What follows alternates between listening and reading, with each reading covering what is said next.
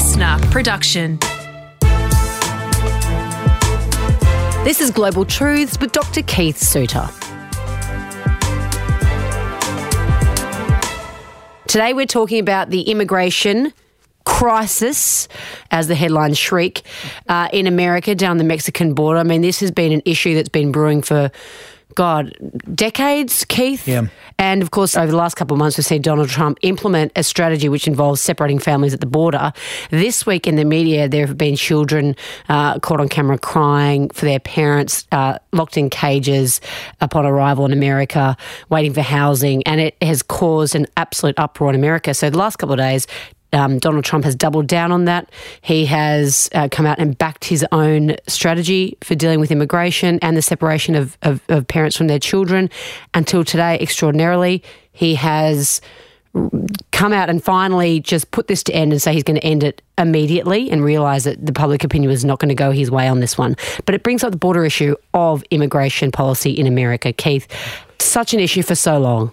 Absolutely. So somebody enters the United States legally or illegally at the rate of one every 18 seconds. Um, now, a lot of those are people like myself who travel to the United States, so we're entering quite legally. But you do have a lot of people who try to sneak in because obviously the American economy is a good place to be compared with, say, Mexico. And also, you've got so much gangland violence in Mexico and Central America generally partly prompted because of Americans, I've got to say, and their taste for drugs and their ability to export guns. So, in a sense, America is getting an element of payback by the virtue of the, all these people that are trying to get into the country. The problem is that there is what is required is an overall immigration settlement, and that's not going to be achieved. So, what we've seen in the last uh, few months has been a zero tolerance policy, um, which did exist in law but was never implemented. But the zero tolerance, as you indicated, meant that um, on the border, children and babies were then separated from their parents. The parents went into detention. The children went into foster care. Um, I've noticed that um, 10% of the 2,500 who have been confiscated uh, have now gone up to New York City. The mayor of New York has complained that no one told him that who's getting 10% of these uh, asylum seekers or whatever you get the children thereof. So it's an absolute mess. So the specific issue that has caused so much strife has been the decision to separate, as you say, the parents from the children, children to go into to foster care. It was done through administrative fiat. It was an announcement made by the Attorney General, Jeff Sessions. That was done at the end of April, beginning of May.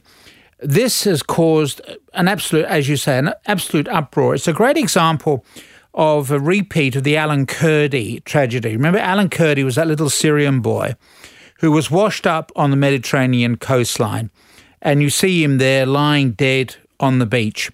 Um, this one image shows the power of the media. This one image transformed the debate for a short time about Syrian asylum seekers. So in Australia, for example, we had state premiers competing with each other to see who could bring in the larger number of uh, Syrian asylum seekers. This is an absolute nightmare for immigration officials because when people think in, in broad terms of numbers, they're not that worried. But you think about the individual. In the case, it was Alan Kurdi. It was a dead boy who'd been photographed. The photograph, by the way, is so haunting that certain German media outlets will no longer carry the photo because they've had so many complaints because their readers find it so distressing. So you've got the Alan Kurdi photo, and then what we've had in the United States have been the recordings of those um, children and babies crying out for their parents so this is an absolute nightmare for immigration officials because as Stalin has said that the death of a million is a statistic, but the death of one person is a tragedy. And now we're at that tragedy level. Um, and so uh, Trump originally, I think, was taking this hard line as a way of saying, look, I am going to keep on a hard line with protecting our borders, and also as a way of trying to force Congress to agree to finance his proposed wall across the southern border of the United States. Um, that has blown up against him because you've had this media storm with so much outrage being expressed about the confiscation of children Jeff Sessions, the Attorney General, who's a Methodist, has had his own Methodist church turn against him in the last few days. They've disowned him. Every surviving First Lady, in other words, the wife or widow of a president, has come out against this policy. And Melania Trump, uh, President Trump's wife, has also now joined the ranks. Mrs. Bush um, has actually said this is what we did in World War II with the confiscation of Japanese Americans. Uh, so it's quite amazing. You know, you've got the right against Trump. You've not only got the left, but you've got the the right as well coming out against Trump. So Trump, um, in the last few hours, with a flourish, has signed an executive order um, saying that he's reversed that previous decision. The fact is, he didn't need to sign that executive order. No executive order was required. He could easily have rung up the Attorney General and said, look, reverse the announcement that you made at the end of April. Uh, but instead, he, he took this very hardline position. A lot of the time, people were saying there is no legislative problem about just uh, abandoning that April decision. Trump kept saying, no, no, no, I need to have a change in Congress. Fact is, he didn't. And he proved that in the way that he signed the executive order. And But it hasn't solved the problem. You've still got two and a half thousand children that are separated from their parents. And we don't know what's going to happen after 20 days. This is a particular period laid down in American law. What, what's going to happen to those children after those 20 days? Will the children, in fact, be permanently lost in the American administrative system? And w- will they become vulnerable to paedophiles? Obviously, if you're a private provider of care, you're loving this. You're making a lot of money out of this. That's that's the reason why we have that tape recording of the babies, because there was actually a whistleblower in one of the detention centres who was so appalled about what was going on that he recorded it quite inappropriately. But that's what's got into the American media. Um, of course, in Australia, we avoid all of this by putting our asylum seekers on a separate island and not allowing the media anywhere near it. If you allowed had the media on Manus, etc., you would end up with an outrage. So let's talk about the broader issue of the mass immigration that America has. So we look at Australia and we think, well, there are some pockets of society that think that we take too many immigrants into Australia uh, and refugees. However, in America, it eclipses the number of people we have because from the, the South of America and the Central America, they get hundreds of thousands a year. Yeah. Absolutely, and and of course, uh, nobody takes Australia seriously. I go to conferences, and you know, uh, nobody wants to listen to an Australian talk about an asylum seeker issue. We don't have a problem. We are the largest country in the world, completely surrounded by water. We have a giant moat. The reason we are so precise about the number of people who've come into Australia is that we count them one by one. If you're in an African country where people walk over your border, you suddenly end up with one of the biggest cities in Africa, which can be created in a few weeks. That, that's the mass movement of people. You've got a number of, of bigger issues involved. One, the really, really big issue that no politician wants to talk about is that we're moving into an era of the mass migration of peoples.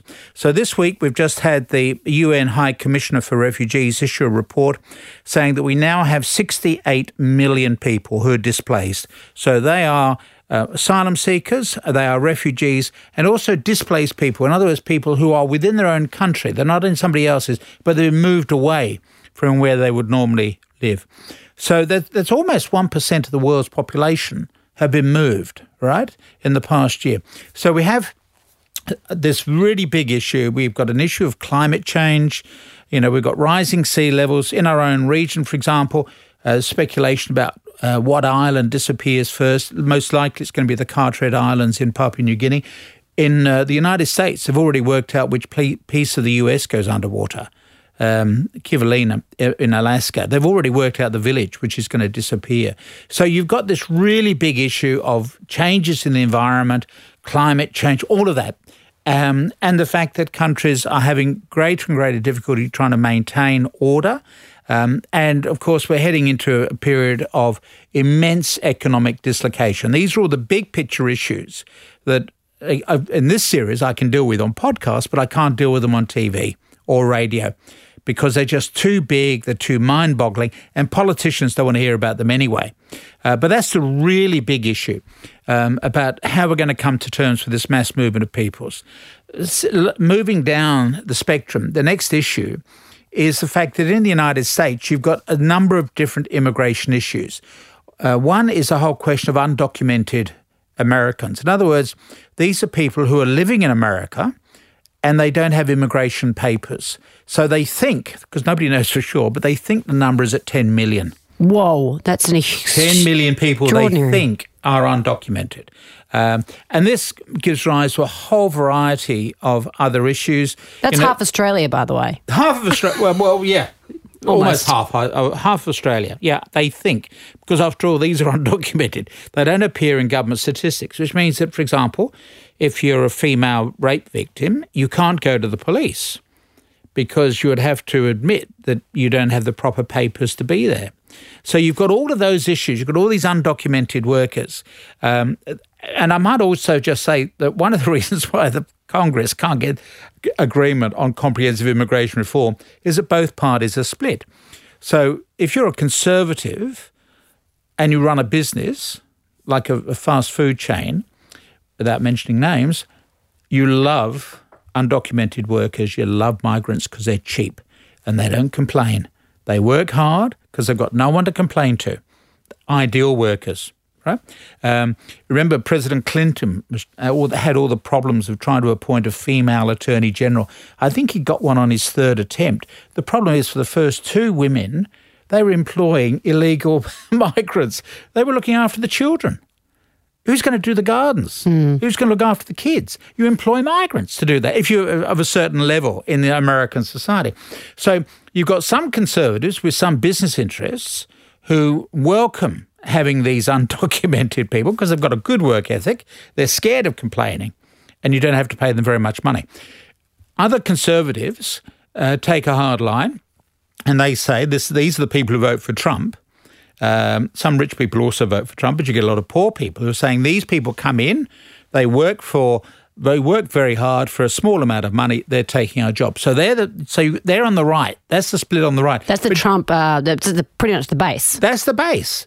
But then you go over to the left of uh, the the politics. You've got the Democrats who are taking this more idealistic approach to politics, who are saying, well, um, young Americans are not having children, white Americans are, are not having children. It's called the browning of America. It's graying and it's browning. So America is getting old and it's getting brown. In other words, whites are not having children. Your contemporaries are not having children. Instead, it's it's more Latinos and people of color. They're the ones who are having the, the children. Um, and so you've got some people saying we need to bring people into this country because we're running out of young people. It's an issue that's also not publicly debated very much, but you've got it in China. China may grow old before it grows rich. Japan has a shrinking population. It will not allow in migrant labour. So it's actually, that's why it's got the largest number of robots in the world, because they're running out of people to do the menial work. So the Democrats are split. On the one hand, you've got these idealistic people, but at the same time, you've got those who are members of the unions who make a, a complaint about people coming over here, working hard and taking our jobs. Mm. So the parties are split. So you, you've got this whole undocumented worker issue or a resident issue, which has still not been resolved. And I just don't see how they're going to be able to resolve it because everybody has got divided opinions on this. So, obviously, majority coming from Mexico, or is it just a mix of all the different Latina countries? Oh, a mix of, of all the countries from Latin America, Central and uh, Latin America, and also from overseas as well you know, uh, outside of the Americas. So, on the Mexican border specifically, I mean, Mexico in general has a whole myriad of issues, the main and the most documented being the drug issue. So, yeah. are a lot of people fleeing violence in They're Mexico? yeah, so uh, if you look at what constitutes um, a refugee, it's a well founded fear of persecution on the grounds of race or religion. Um, that's a definition that arose to cater for the Jews after World War II. Um, and so a lot of the refugee legislation is still a reflection of what happened in World War II. But increasingly, people are moving because the, the seas are rising, right? And previous New Zealand Prime Minister has already said they will take in what they call environmental refugees, but it's not a category recognised in law. So in the case of Mexicans, you're dealing with people who are fleeing violence, okay, but they're not violence against them as an ethnic group. They're just caught up in gangland battles. It's it's not as though they're the Jews being persecuted as a specific minority, as they were in World War II. So yeah, sure, they're, they're fleeing violence, but they're not fleeing because they're being persecuted. They're all Mexicans. It's just there's a gangland situation. And then you have also, again, not recognised in international law, what are called economic um, refugees. In other words, people are just fleeing from one country to another looking for a better life. They're not being persecuted by the government, except the government's obviously doing a lousy job in generating economic uh, opportunity, but they are also people who are on the move. So you've got all these different categories. International law is also lagging behind. So I've got to be careful as I criticise the Americans for being behind. I've got to say international law is also very confused on this. And the worry is that if we try to amend the basic refugee convention and a subsequent protocol, we might end up with something far less than we've got now.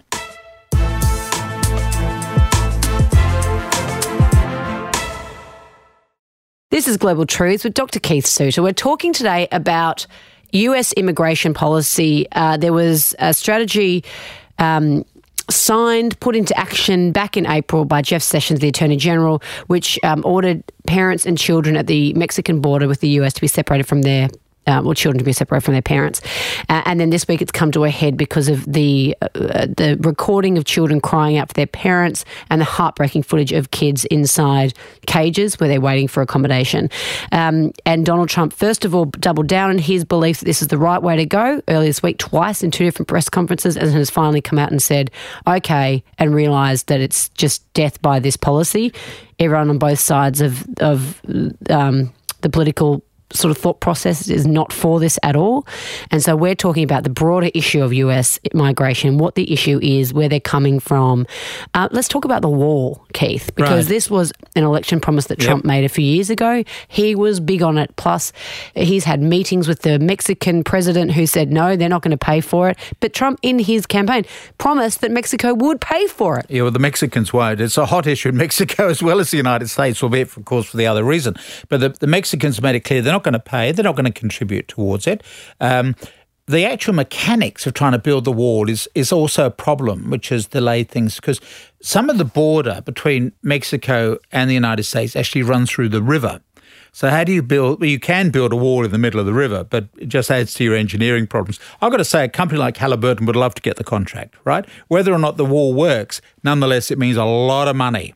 And that's what we're talking about, right? If you're interning children, again, there are private providers who are making a lot of money out of American taxpayers. Building this giant wall would also be good news for the construction firms. Um, so trying to build the wall is going to be difficult. The other, there is another complication because you might need to requisition private land to build the wall. Now you can do that if you're living in East Germany and you want to build a wall in Berlin. You can certainly do that. You're a communist country. You can just do it. In the United States, it's much more complicated. And you're going to be doing it in Texas, which got their own laws relating to, to real estate. Real estate is very important in America, like it is here. Um, so is the US government intending to requisition land? To run a wall across somebody's uh, property. The, these are all the legal issues. This is going to be a, a lawyer's picnic um, as people try to sort out the, the actual mechanics of building the wall. Um, Google, by the way, as part of their contribution to this debate, have actually produced a little video which enables you to fly, so to speak, across the route of the proposed wall. And you can see what the, sort of the terrain is involved. So it's going to be an engineering marvel to carry out that wall, but my guess is it'll never be built. So at the moment, there are parts my understanding, I've got very little understanding on this issue, but is there parts of the Mexican American border where there is a wall at the moment? Oh, absolutely, and and that's been up there, I guess, since um, well, presumably the War of Independence, the War of Texas Independence in the 1830s takes us back to the days of the Alamo, uh, when the Texans were fighting for independence. So there's certainly barriers to that, absolutely. Um, so it's not as though you just walk across um, automatically into the United States. But there are obviously gaps. There are, area, there are areas of the desert where they don't have a fence because it's a very long. I don't know. Can't remember now the distance. It's a huge distance for building a wall. But the areas near populated cities, and down on the beaches, for example, on the United States and Mexico, there are barriers. In fact, some people actually use it for exercise purposes. You throw a ball over the wall to the Mexicans and they throw it back. So, again, there's another video showing this uh, a beach volleyball of throwing the ball from the United States into Mexico. So, absolutely, there are barriers uh, which are difficult to get around, but you've got others that are easier to get around. Um, and you also smuggle people through the border checkpoints. And this is not an easy feat for some of the for some um, migrants into America if they cross over at a desert point, there can be weeks where they're not found because they yeah. sort of go in the wrong direction and they walk across a desert for, and then they end up dying out in the desert. Like this is not it's not a straightforward proposition to get into America from Mexico. No, it's not. Um, and even if you do try, we had a, a tragic case of a, a, vehicle that was being chased by the, the Border Patrol, which ran off the road and burst into flames. So, yeah, it's a high risk activity. So, you have to ask yourself, why are people taking these sorts of risks? And the fact is that they reckon that it's better to take the risk than it is to stay where they are in a bad setting in Mexico or somewhere else in Central Latin America. Uh, life is pretty grim. I talk generally about looking at the world, and there are certain oases of calm Western Europe, including the United Kingdom, North America, um, Australia, New Zealand, Japan, and perhaps the east coast of China. They are the areas of calm in an ocean of misery. If you look at the African continent, I probably ought to throw in Botswana because that seems to be fairly calm. Um, but generally speaking, when you look around the world, there are just so many problems. This is why I'm saying there's a bigger d- issue of debate here than the immigration issue of just asylum seekers trying to get into the United States or into Europe. Um, that there is this bigger issue that we living here in Australia are living a very privileged life compared with what you got elsewhere. But that again shows the division. You've got some people saying, yes, we have a privileged life and we have an obligation to share some of our wealth with other people. You've got other people who will say, no, we are living a privileged life, but I'm not going to share it. I'm the first person in my family, in all the generations going back, particularly here in Australia, if you're living in the western suburbs, say, I'm the first person who's really had a bit of money. My father's and my mother's grandparents, great grandparents, all struggled. I'm the first one with a bit of money. You're not going to take that off me to give to a handful of asylum seekers coming in from Sri Lanka or whatever. So that that even in Australian domestic politics, there is this problem of worldviews. Um, some saying, well, we should be ready to share our wealth, and others saying, no, I'm not going to share my wealth. And besides, listening to Keith Suter, I've just been warned that there is this ocean of misery out here threatening my wealth. There is a, a book that I don't recommend, but I acknowledge that it exists um, which looks at a flood of people coming in to Europe from India. Uh, across North Africa and into France and into the United Kingdom. It is a bestseller. I don't recommend the book. It's a racist book, but I acknowledge that because I, I read widely that there's a whole subculture devoted to the camp of the saints, as the book is called. It was written 40 years ago by a French writer who's still alive. And it's a bestseller, but in certain quarters. I was about to say, but are we seeing that kind of migration from Indians or not? Well, not the Indians, because thankfully, see, the best way to stop a lot of this migration is to give people an incentive to better stay at home.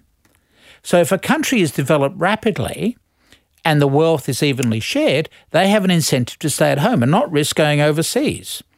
And it's interesting, for example, the number of Indians who are now leaving the United States, having made money, and going back to India to set up businesses. So if you go around Silicon Valley, information technology is also called Indians and Taiwanese.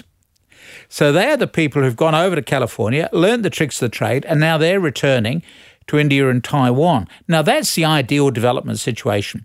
In other words, people do go back to their own societies, and therefore they have no need to flee. That's a great scenario, but you end up also, you know, as I'm foreshadowing problems with information technology, loss of jobs for young people, etc. You end up with the violence that we've seen in the Arab world, the so-called Arab Spring, unemployed young people who are very pessimistic about the future. And you build on top of that issues of environment and climate change, etc. So the ideal arrangement for this world is that people would not flee from one country to another, but would have a good government, a good economy, a good social setup, and they would flourish in their own country. They wouldn't need to go anywhere else unless they wanted to go as tourists, which, from an Australian point of view, we would welcome. Remember, tourism is a major industry for us. We want to bring out wealthy Chinese into this country, for example. That's the ideal situation. But tragically, given the state of the world, we're a long way from that ideal situation of good government, good economics, good social policy. So, what's an example of a country where I mean, I guess there's anyone that comes from Syria, for example, and is a, is an is an example that that country is just a mess. It is a mess. The whole of the Arab world has got problems, and each Arab country, 22 of them, each one is different. Um, and we were expecting further problems in Saudi Arabia, for example. The, I, I, acknowledge the uh, the de facto leader of Saudi is trying to update that country and peaceful change, allowing women, for example, to start driving. So he is trying to address some of these uh, social issues. But my fear is that we will end up with unrest in the whole of the Arab world, not just half of the states that are involved. Um, you, have got a large number of young, unemployed people. Um, we're lucky in this country because um, the baby boomers are getting old and we've got reasonable social welfare net. Um, the housing prices are coming off the boil. So I think we're reasonably safe here. Um, New Zealand obviously is flourishing as well. Scandinavia is doing extremely well. But then you just go over the border into somewhere like Russia, um, and then again you have a variety of problems there. So it's it's a world of turmoil, and so people are fleeing for what they hope will be a better life. But the problem is that we do not have appropriate immigration regulations to cope with all these new categories of people trying to flee into our countries. Wow, well, that's another whole topic on its own, and it probably could go for hours talking about that. Absolutely. Global Truths was presented by Dr. Keith Suter and me, Kate Mack. Produced by Liv Proud, audio production by Darcy Thompson. Listener.